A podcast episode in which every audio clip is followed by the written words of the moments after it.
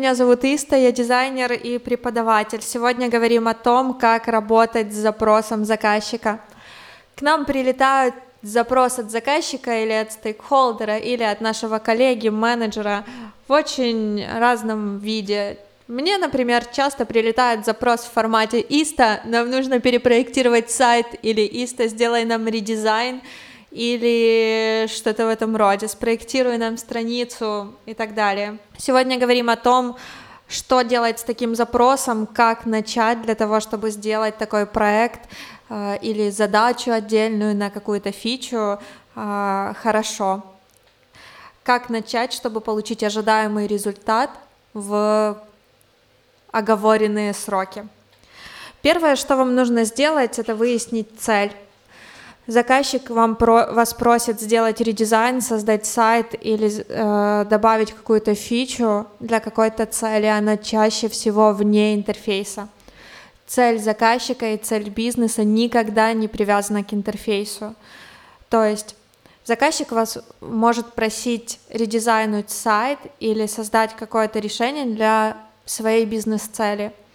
Например, самое распространенное и почти всегда а, это прибыль, да, заказчик хочет увеличить прибыль, увеличить количество продаж а, своих товаров или услуг, или увеличить средний чек, но это не всегда деньги в прямом смысле этого слова. Иногда цель вашего заказчика может быть например, снизить загрузку работы колл-центра, да, или цель вашего заказчика может быть сформировать более явное или ясное восприятие или понимание услуги, которую он предоставляет, да, чтобы заявки, которые к нему будут прилетать, они были более целевые.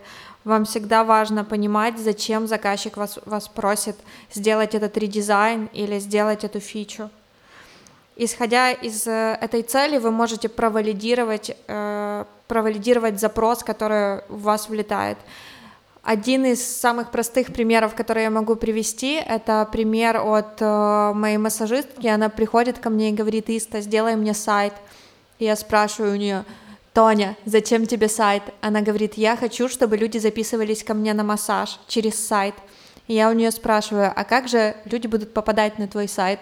И вот она уже понимает, что ей нужны рекламные кампании, и что, в принципе, страницы Фейсбука ей достаточно, и сайт ей не нужен, и это тоже решение.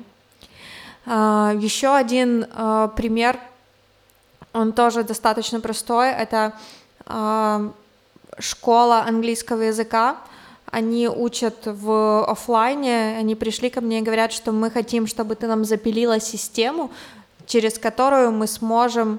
Э, они учат в офлайне, и они говорят мне, мы хотим, чтобы ты запилила нам систему, чтобы мы учили наших студентов онлайн. Нам нужна платформа, сделай для нас, да. И я спросила у них, зачем вам эта платформа, почему вы выводите этот бизнес в онлайн. И они сказали, что они хотят протестировать. Они не уверены вообще-то, что они могли бы в онлайне учить. Они никогда ничего такого не пробовали, не всю жизнь учили в офлайне. Вот, и понимая их цель, мы пришли вместе к тому, что им надо просто подобрать какое-то готовое решение, потому что они только тестируют этот формат и вбухивать ту, тучу времени и бабла в то, чтобы сделать эту, эту платформу, запилить с нуля, это просто нецелесообразно. Да, с одной стороны, я не получила э, два заказа, да, исходя из этих историй, которые я вам рассказываю, я могла бы продать сайт своей массажистке или, или могла бы продать эту платформу за очень хорошие деньги этой школе английского языка, но с другой стороны, это, эти решения не решали бы их жизненные задачи, их бизнес-задачи, и они были бы достаточно бессмысленными.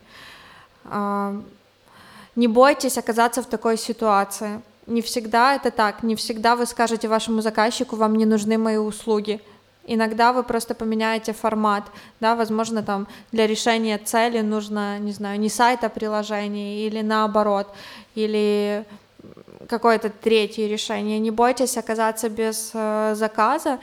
Лучше один раз оказаться без заказа, но получить репутацию, получить рекомендации и лояльность этого клиента на всю жизнь и все следующие проекты, которые у него будут, скорее всего, он их принесет вам, потому что он будет понимать, что вы заботитесь о его бизнесе и о его деньгах, а не просто пытаетесь на нем заработать. Итак, после того, как вам пришел запрос от заказчика, вам нужно определить его цель, его бизнес, цель и провалидировать этот запрос для того, чтобы сформировать задачу конечную, да, а, чтобы, чтобы понимать, что, что вам нужно делать и нужно ли это делать вообще. Следующее, что вам нужно определить, это целевая аудитория, для которой вы делаете этот проект. Вам нужно понимать, кто будет этим пользоваться. Если вы не понимаете, кто будет этим пользоваться, заказчик ваш не понимает, кто этим пользу- будет пользоваться, то вряд ли этот проект будет успешен или востребован. А, следующее, что вам нужно определить, это метрики. То есть в каком случае вы будете считать, что этот проект сделан успешно. Например, что это может быть? Например, ваш заказчик скажет, я буду считать, что этот проект сделан успешно, если э, я получу в два раза больше заказов, чем сейчас. Или если нагрузка на колл-центр упадет настолько, что я смогу уволить, не знаю, половину сотрудников или, не знаю, перевести их на другую должность. Или если средний чек вырастет, не знаю, на 300 гривен и так далее. Это, эти метрики очень важны, потому что если вы не понимаете, как вы будете мерить успех, то вы, скорее всего, будете просто рисовать картинки сайта для того, чтобы их нарисовать. А, следующее, что вам нужно определить, это формат. Формат результата, который ожидает от вас заказчик. Что это может быть? Это могут быть макеты сайта, это может быть готовое работающее решение, это может быть прототип, это может быть отчет с рекомендациями, это может быть консультация. Понимайте точно формат, который э, ожидает от вас получить заказчик, вплоть до того, там, в чем будут сделаны эти макеты. К сожалению, все еще э, мне попадаются стейкхолдеры и такие команды, где разработчики, например, работают только с фотошопом. И если я сделаю свою работу в фигме, то мне потом придется либо очень много времени потратить для того, чтобы переводить все в Photoshop, либо это будет конфликт. Очень важно определять, что ожидает от вас заказчик, какие экраны, сколько экранов, будет ли там планшетная версия или только десктоп и мобильный. Постарайтесь как можно более четко определить э, и точно определить формат результата, который вы отдадите вашему заказчику. А, следующее, что важно определить, это стейкхолдеры. Да? Стейкхолдер — это тот, на кого влияет результат вашей работы. В первую очередь это, конечно, влияет на там, владельца бизнеса или инвестора, да, потому что его прибыль, скорее всего, увели... должна увеличиться в результате вашей работы, и он один из самых заинтересованных лиц, для кого это важно.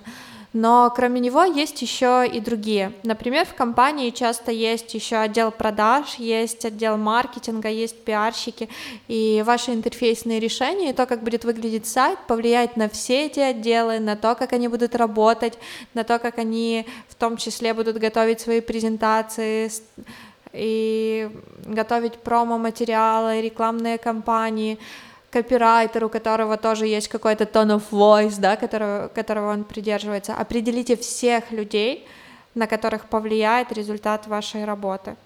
Это очень важно.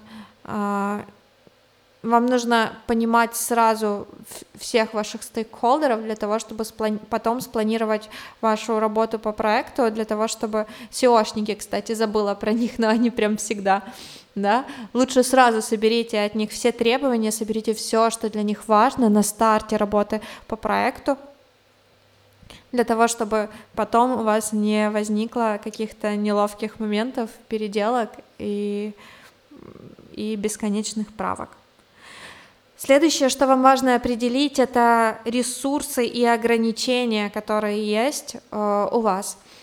О чем я говорю? Какие ограничения? Например, это может быть э, какой-то срок, да, например, на ваш бизнес, на, точнее, на бизнес вашего заказчика сильно влияет, не знаю, сезонность какая, какая-то, да, и заказчику может быть важно, чтобы вы закончили ваш проект, чтобы вы закончили ваш проект э, до начала нового сезона, например, да, то есть это может быть либо там вы заканчиваете, э, не знаю, до весны, либо, за, либо если нет, то заказчик не знаю, будет готов забрать у вас этот проект через год.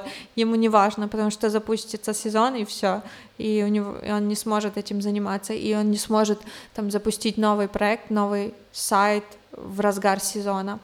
Или это может быть ограничение, не знаю, например, текущее решение, э, оно сделано на WordPress или на Joomla, не дай бог, и у вас есть ограничение функционала этих платформ, и вы не можете сгенерить какое-то новое решение, которое не, не сможет быть легко имплементировано в эту платформу. Ресурсы теперь давайте разберем, что это такое. У заказчика, например, уже могут быть какие-то результаты исследований, уже он нанимал какого-то другого дизайнера, который пытался решить эту задачу, uh, уже есть какие-то заготовки, которые могут помочь вам сделать ваш проект быстрее и лучше, и эффективнее. Спросите у заказчика, если вы не спросите, заказчик может просто не сказать, не знаю, просто потому что он не подумает, что это важно. И последнее, на чем стоит сфокусироваться на старте, это риски. Да? Пропишите сразу, какие риски у вас есть. Например, что это может быть? Вы можете, э, вы можете сказать, что риск, например, если не знаю, стейкхолдер не встретится с вами в ближайший месяц, вы не сможете собрать из него качественно вводные. А, риск может быть, например, вы сделаете этот интернет-магазин, но заказчик будет слишком долго наполнять его товарами, и, и тогда проект не сможет запуститься в срок. Или э, риск может быть в том, что, не знаю, заказчик не даст вам контакты своих э, покупателей, да, вы не сможете провести с ними интервью и тоже не запустите проект в срок. Или, например, разработка не на вашей стороне, а на стороне заказчика. Или заказчик будет отвечать вам слишком долго, уйдет в отпуск любое, да, любое, что вам кажется потенциально опасным в начале работы по этой задаче, или, не знаю, вы не работали никогда с технологиями, еще может быть, да, которые вы собираетесь использовать, это все риски. Пропишите сразу все, что может пойти не так, потому что если вы знаете, если вы знаете, какие риски, если вы понимаете, какие моменты для вас потенциально опасны, то вы сразу это можете обсудить и с вашим заказчиком, и с вашей командой, и подумать о том, как, э, как избежать потенциально негативных ситуаций, негативного исхода, срыва сроков или невыполнения этой задачи. А, я рассказала вам о всех самых важных пунктах и о всех самых важных моментах, на которые вам стоит обратить внимание, когда вы начинаете работу над новым проектом или над новой задачей. А, если вы обратите внимание на все эти моменты в начале работы, то, скорее всего, у вас получится сделать ваш проект эффективно и в сроки. Я желаю вам продуктивной работы, и, пожалуй, это все.